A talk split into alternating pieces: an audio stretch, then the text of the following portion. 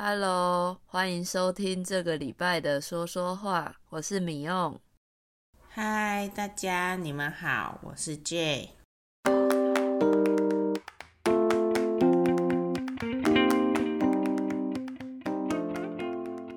今天米用说要聊一见钟情，还硬要我开头，请不要害羞好吗？米用。好奇大家在生命中有没有一见钟情的经验？一见钟情就是当你第一次看到某一个人，你就喜欢上，甚至是爱上那个人的意思。这你有吗？有啊，小时候会这样，常常莫名其妙就爱上人家，但现在成熟多了。也看很多心理学相关的资讯，比较了解一见钟情的由来是什么了，就不会真的有一见钟情的状况在发生。小时候，哎，你是说像暗恋学校老师的那种吗？小时候不是会有很多女生会偷偷觉得某个男老师很帅，然后暗恋他。暗恋就是没有让对方知道，偷偷的喜欢人家的意思。哦，不是啦，我很喜欢说小时候，但是我的小时候大概是二十几岁以前都是小时候，所以大概五年前对我来说也还是小时候。嗯，你的用词也太夸张了吧，我无法理解。对我来说，小时候就真的是小时候，可能是国小，甚至是幼稚园的时候。讲二十几岁的话，我通常都只会说以前。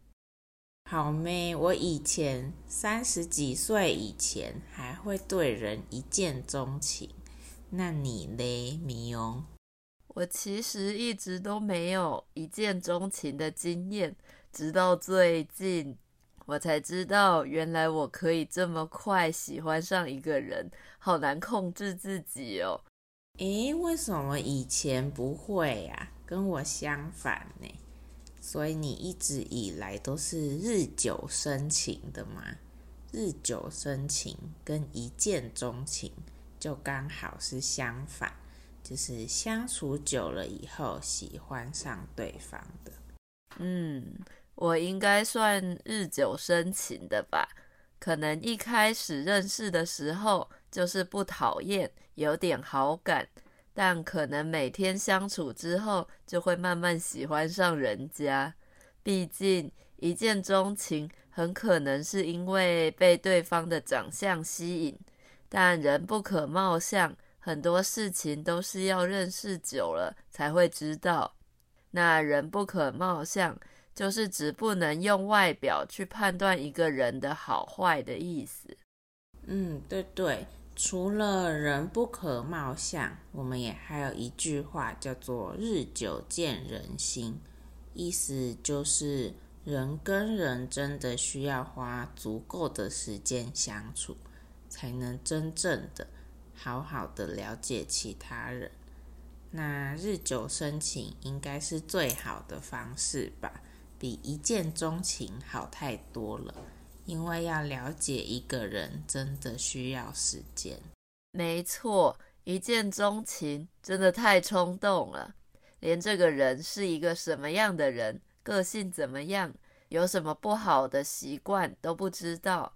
如果对方刚好也喜欢你，冲动决定在一起的话，当然也有可能会发展的很好，但也有很大的可能会发生个性不合的问题。对呀，很冲动在一起以后，才发现其实很不合，不就很麻烦？冲动就是没有经过思考，没有好好想想就行动的意思。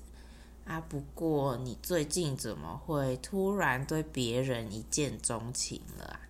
不知道诶，我也是第一次有这种感觉，自己也搞不清楚，觉得好神秘哦。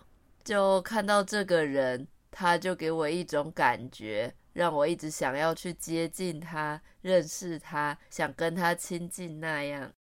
啊，所以你也说不出来喜欢他什么吗？嗯，对啊，应该就是他整个人的氛围吧。你说他的 vibe 吗？对啦，对啦。而且一见钟情之后，常常见面，又更了解这个人之后，又加上日久生情，又变得更喜欢那样。嗯，所以第一眼喜欢，然后相处后也喜欢就是了。不过，如果只有自己很喜欢对方，但对方没什么反应，也是觉得心很累。哎，如果可以选的话，你会选择跟比较爱自己的人，还是自己比较爱的人在一起？应该是比较爱自己的，会比较轻松吧。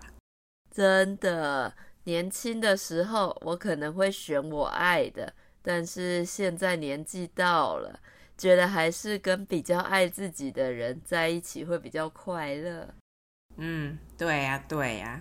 好吧，那我们今天就差不多聊到这里了。希望大家的感情，不管是一见钟情还是日久生情，都能顺顺利利的啦。没错，那希望今天的内容对你的中文学习有帮助。我们的 IG 是 TTMCTW。如果你喜欢我们说说话，在 Apple Podcast、Spotify 和 Google Podcast 都可以订阅和追踪我们，记得给我们五颗星哦，让更多学习中文的朋友发现我们。说说话每周都有全新的内容，记得每个礼拜都要收听哦。大家可以去找有兴趣的主题来听。那如果你喜欢我们的节目，也觉得对你的中文学习有帮助的话，也可以到 Coffee 斗内给我们鼓励哦。嗯，没错。大家如果有固定收听说说话、练习中文，可以考虑在 Coffee 上一次性，或是每个月一点点的小额赞助，给我们支持和鼓励哦。